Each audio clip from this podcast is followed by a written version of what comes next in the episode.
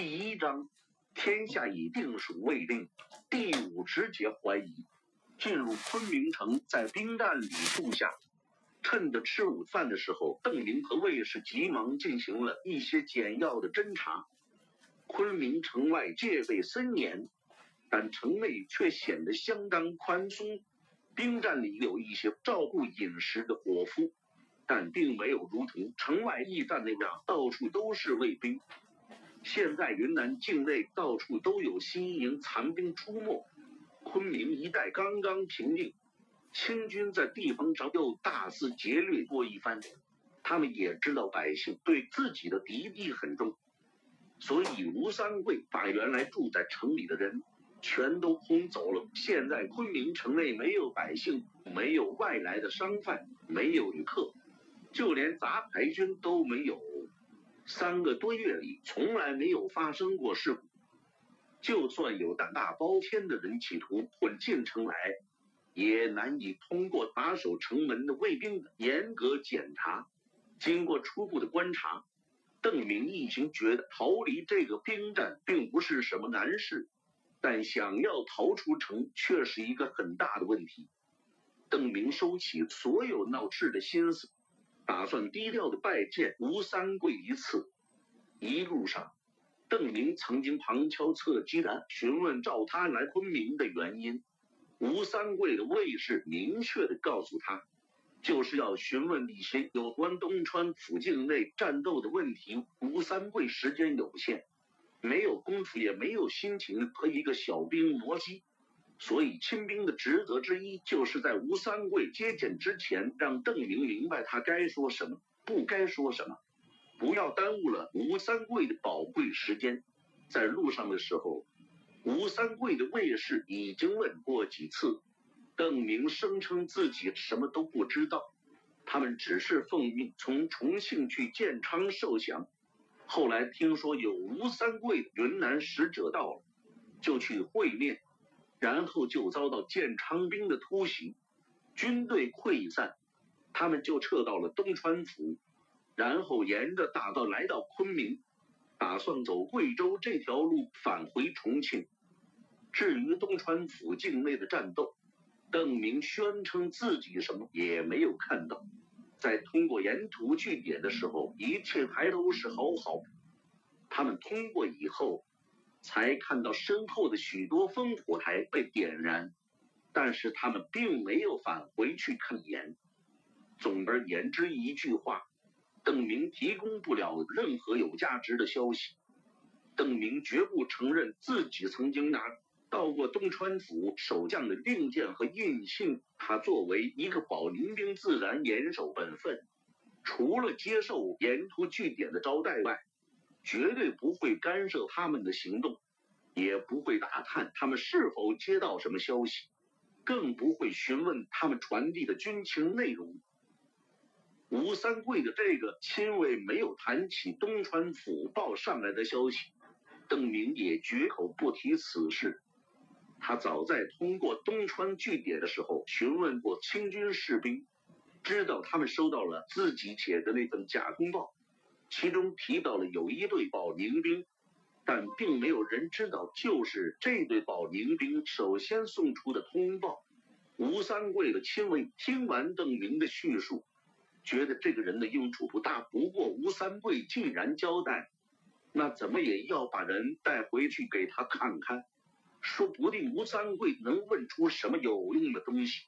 而如果不把人带回去，那就是这个亲卫的失职了。邓明估计吴三桂不会把一个小小的保宁千总放在心上，所以让周开荒等人做好准备。他下午跟着这个亲卫去见吴三桂，等对方不耐烦把自己轰出来以后，大家马上就启程离开昆明。现在每多待一刻都很危险，谁也不知道什么时候就有东川府的溃兵逃回云南，到时候把保宁千总李明飞扬跋扈的事情一说，上报到昆明，谎言立刻就会被揭穿。吃完午饭，邓明离开兵站，周开荒等人就在里面等他回来。大家连行李都没有打开，就等着邓明一回来就马上启程。但一直等到日头偏西，邓明也没回来。眼看再不动身，今天就没法赶在城门关闭前离开了。好不容易邓明总算是回来了，但他们现在还不能离开，因为吴三桂根本没有见邓明。洪承畴刚刚返回昆明，和吴三桂、赵良栋二人商议，即将对李定国。白文选发起的新一波攻势，在这种重要的军事问题前，吴三桂和赵良栋那个无关紧要的小赌博自然要放在一边。邓明就这样等了一下午，然后出来一个清兵，让邓明先回去，明天再来拜见。因为吴三桂和洪承畴他们要用晚饭了，今天不会接见邓明了。周开荒等人听完就连声叫苦。若是吴三桂今日有事，明日又有事，岂不是要旷日持久的在昆明待下去吗？随着时间的推移，他们暴露的危险变得越来越大。可是进城的时候，大伙把武器都交出去了，到时候就是想拉个垫背的都做不到。李兴汉则提议在城中放火。一万清军集中驻扎在几个城门附近的营地里，大部分昆明城区都空荡荡的，就是偷偷点火也不会被发现，火势的大到一定地步才会被发现。这些日子，邓明的手下差不多人人都成了纵火专家，见到这种特别适合纵火的局势，真让李兴汉等人不觉激痒。不过这个意见马上就被大家否决了。夜晚点火倒是容易，但是一见到城中火起，守卫城门的士兵更不会放人出城。就凭这十八个赤手空拳的人，难道还能斩关而出不成？再等一天，如果明天吴三桂还不见我，我们就趁傍晚溜走。邓明觉得立刻溜走有些太显眼，所以打算再忍一天。若是明天又无所事事，大概吴三桂的亲卫也不会再对此事特别上心。一些吴三桂的年轻卫士久闻洪承畴的大名，但却是首次见到他。等见到这个大名鼎鼎的人物后，一些卫士心底下都有些出乎意料。也有些失望。此时洪承畴已经老迈不堪，走路都需要缓缓而行，老的好像连眼睛都不怎么睁得开了。看地图或是公文的时候，需要把眼睛凑到近前。吴三桂和赵良栋对洪承畴说话时，都拼命的扯着嗓子喊，但这位经略大人还是常常会听不清。就算听清了，也很少发表意见。对吴三桂和赵良栋提出的各种计划，一副无可无不可的样子，好像精力已经完全不够用了。之前还有不少人总是津津乐道几年前洪承畴离威赶到湖广的事，他阻挡住气势正盛的李定国，让明军从此再也无法寸进一步。再加上之前洪承畴为满清南征北讨的功绩，那些没见过此人的清军官兵都觉得洪承畴肯定是个天神一般的人物。可看到洪承畴老迈年高的这个表现后，不少边上的卫士，还有那些没有和洪承畴打过交道的清军将领，心里都暗暗觉得他真该回家养老去了。看来最近几年在湖广挡住李定国，也未必是洪承畴的功劳。都老朽成这个样子，还怎么指挥大军？不临阵犯迷糊，不把部下送进虎口里就不错了。多半当时李定国已经是强弩之末。洪承畴运气好，适逢其会，吴三桂准备的招待晚宴菜肴很丰盛。包括各种云南特产，有幸参与的众将都吃得眉开眼笑，洪承畴仍是一副反应迟钝的模样。满口的牙掉的不剩几颗，只是尝了几口粥就把调羹放下。见洪承畴好像就要睡着了，吴三桂就说起了一些最近遇到的趣事来活跃气氛，引起了一场又一场的满堂欢笑。但洪承畴却并没就此提起什么精神，他勉力露出几次微笑后，眼皮耷拉的更低了，眼看就要在宴会上打起瞌睡来。最近东川府那里有一件事。末将有些疑惑，还望老经略指点。吴三桂说着说着，就提起了东川府的战事。赵良栋坐在边上，也插了几嘴，两人各抒己见，顿时又是一番争论。旁边有几个将领也奏去议论了几句，其中颇多荒谬之处，遭到了不照二人的一致嘲笑。争了几句后。吴三桂突然醒悟过来，这是招待洪承畴的宴会，怎么好不答应客人？但等他转头再望向洪承畴那边时，看到这老头已经脑袋一歪，斜靠在座位上睡着了。老大人确实是累了，吴三桂索然无味，就示意洪承畴的卫士们送他回去休息。但洪承畴这时自己惊醒过来，接着就向在座的众人致歉，声称自己岁数大了，实在不经冒。他让随行的部将都留下，继续好好吃饭，自己在几个卫士的搀扶下先行离去，离开吴三桂的住处。坐上马车后，洪承畴就在车厢里闭目养神。现在他对这种人事交际毫无兴趣。他觉得自己离入土不远了，人际关系已经意义不大。对洪承畴来说，最大的悬念就是满清能不能生根固本，牢牢的把整个中国控制在手中。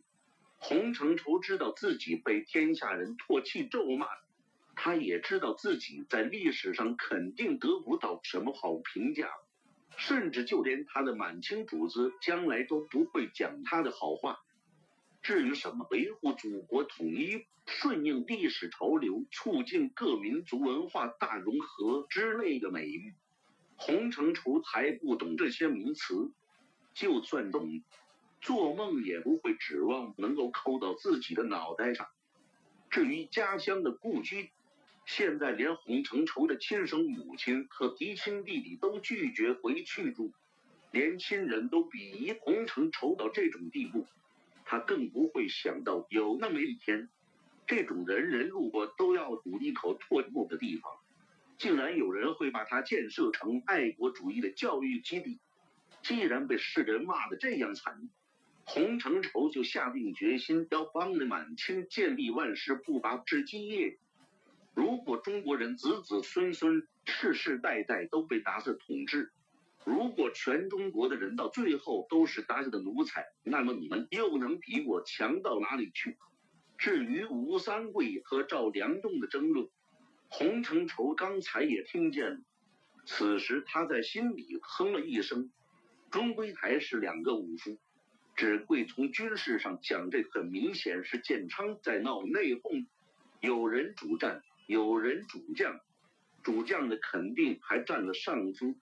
所以主战的就拼死一战，要断了建昌投降的后路。不过在吴三桂、赵良栋两个人面前，或是众将面前，洪承畴没有出风头的兴趣。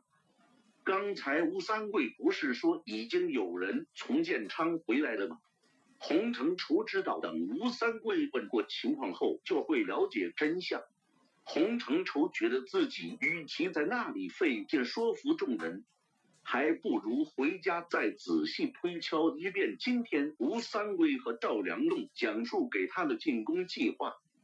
洪承畴觉得方案上没有什么大问题，不过眼看就要帮助达子拿下全中国来了，马上大家就都要和我一样给达子当奴才，再也没机会翻身。可不能在最后这个节骨眼上出个漏，给别人留下反抗达子的机会。兵站里，邓明在和卫士们偷偷商议明日混出城后的脱逃路线，突然门口一阵喧哗，听起来像是有几个骑兵赶到。片刻后，另外一个身带吴三桂亲卫刀牌的清兵步入兵站，站在厅中高喊：“保宁千总李明。”闻声，邓明就出去参见。原来洪承畴离席后，吴三桂就告诉赵良栋，已经有个目击者被带到昆明。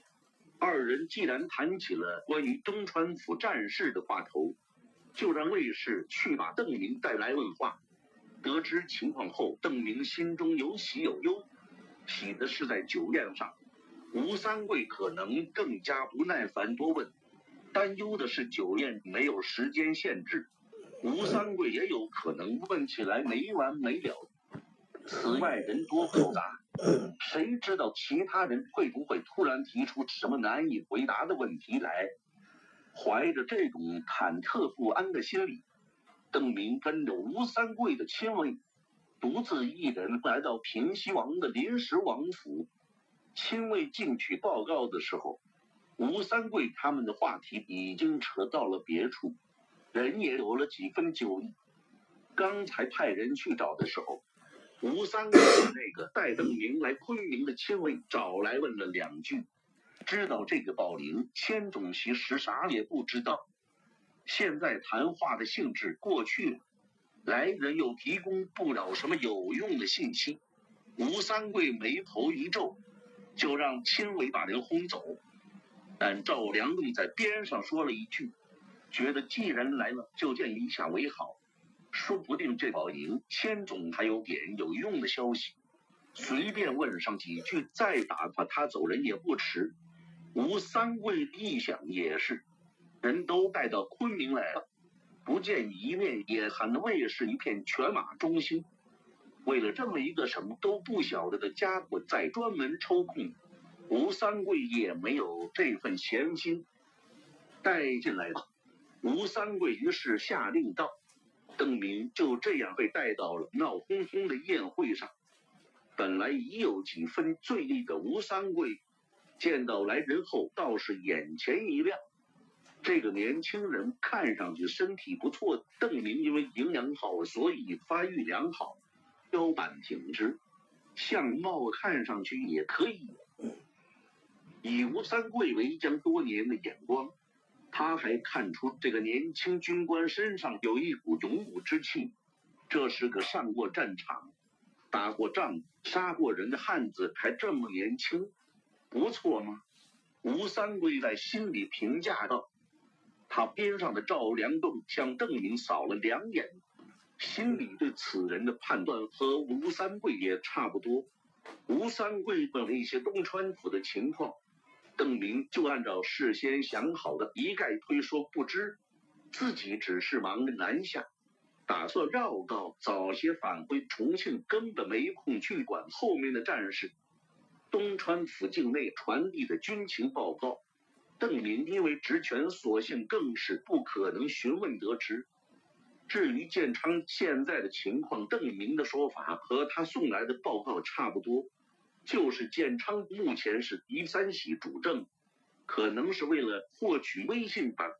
就像李国英和吴三桂诈降，骗几个清兵过去杀了立威。邓明反复强调，这都是他的猜测，具体实情并不清楚。如果是一般人，那么谈话大概也就到此结束了。吴三桂可能会扔几个赏钱给这个跑了一通冤枉路的保宁千总，把邓明打发走，让他明天离开昆明。不过因为邓明给吴三桂留下的第一印象不错，他就多问了一声：“你们在建昌是怎么被伏击的？”两个时辰后，洪承畴的部将从平西王府返回。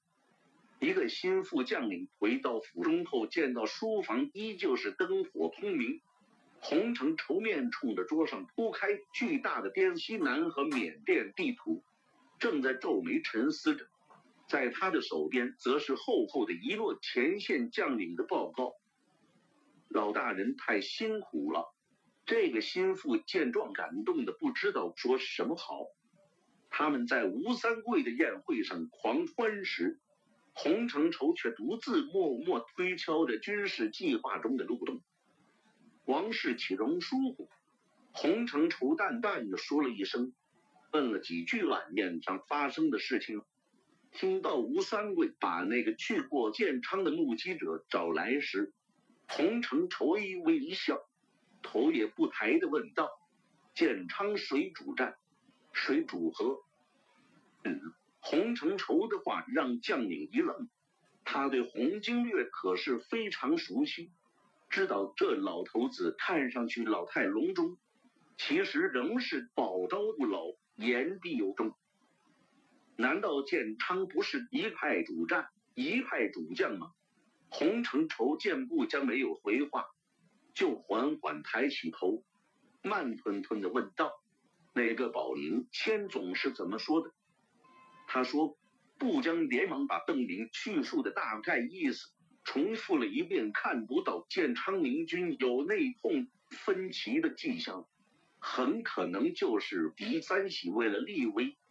不对。”洪承畴没听完就开始摇头。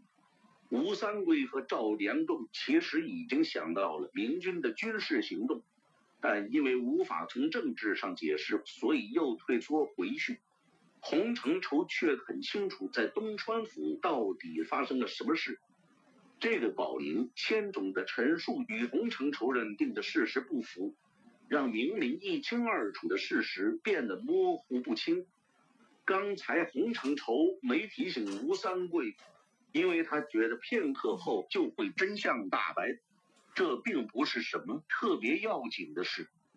但听了心腹的报告，立刻让洪承畴有了一丝不安。有人在设法蒙蔽满清的将领，虽然不知道出于什么原因，但明显的是，这个人企图对达子征服中国的大业不利。此人说话不进步时，洪承畴伸手从竹筒里取出一支令箭，扔给那个不将。此时他双目睁开，其中更没有一点迟钝浑浊之色，速速前去，将这个宝林千种给本经略拿来。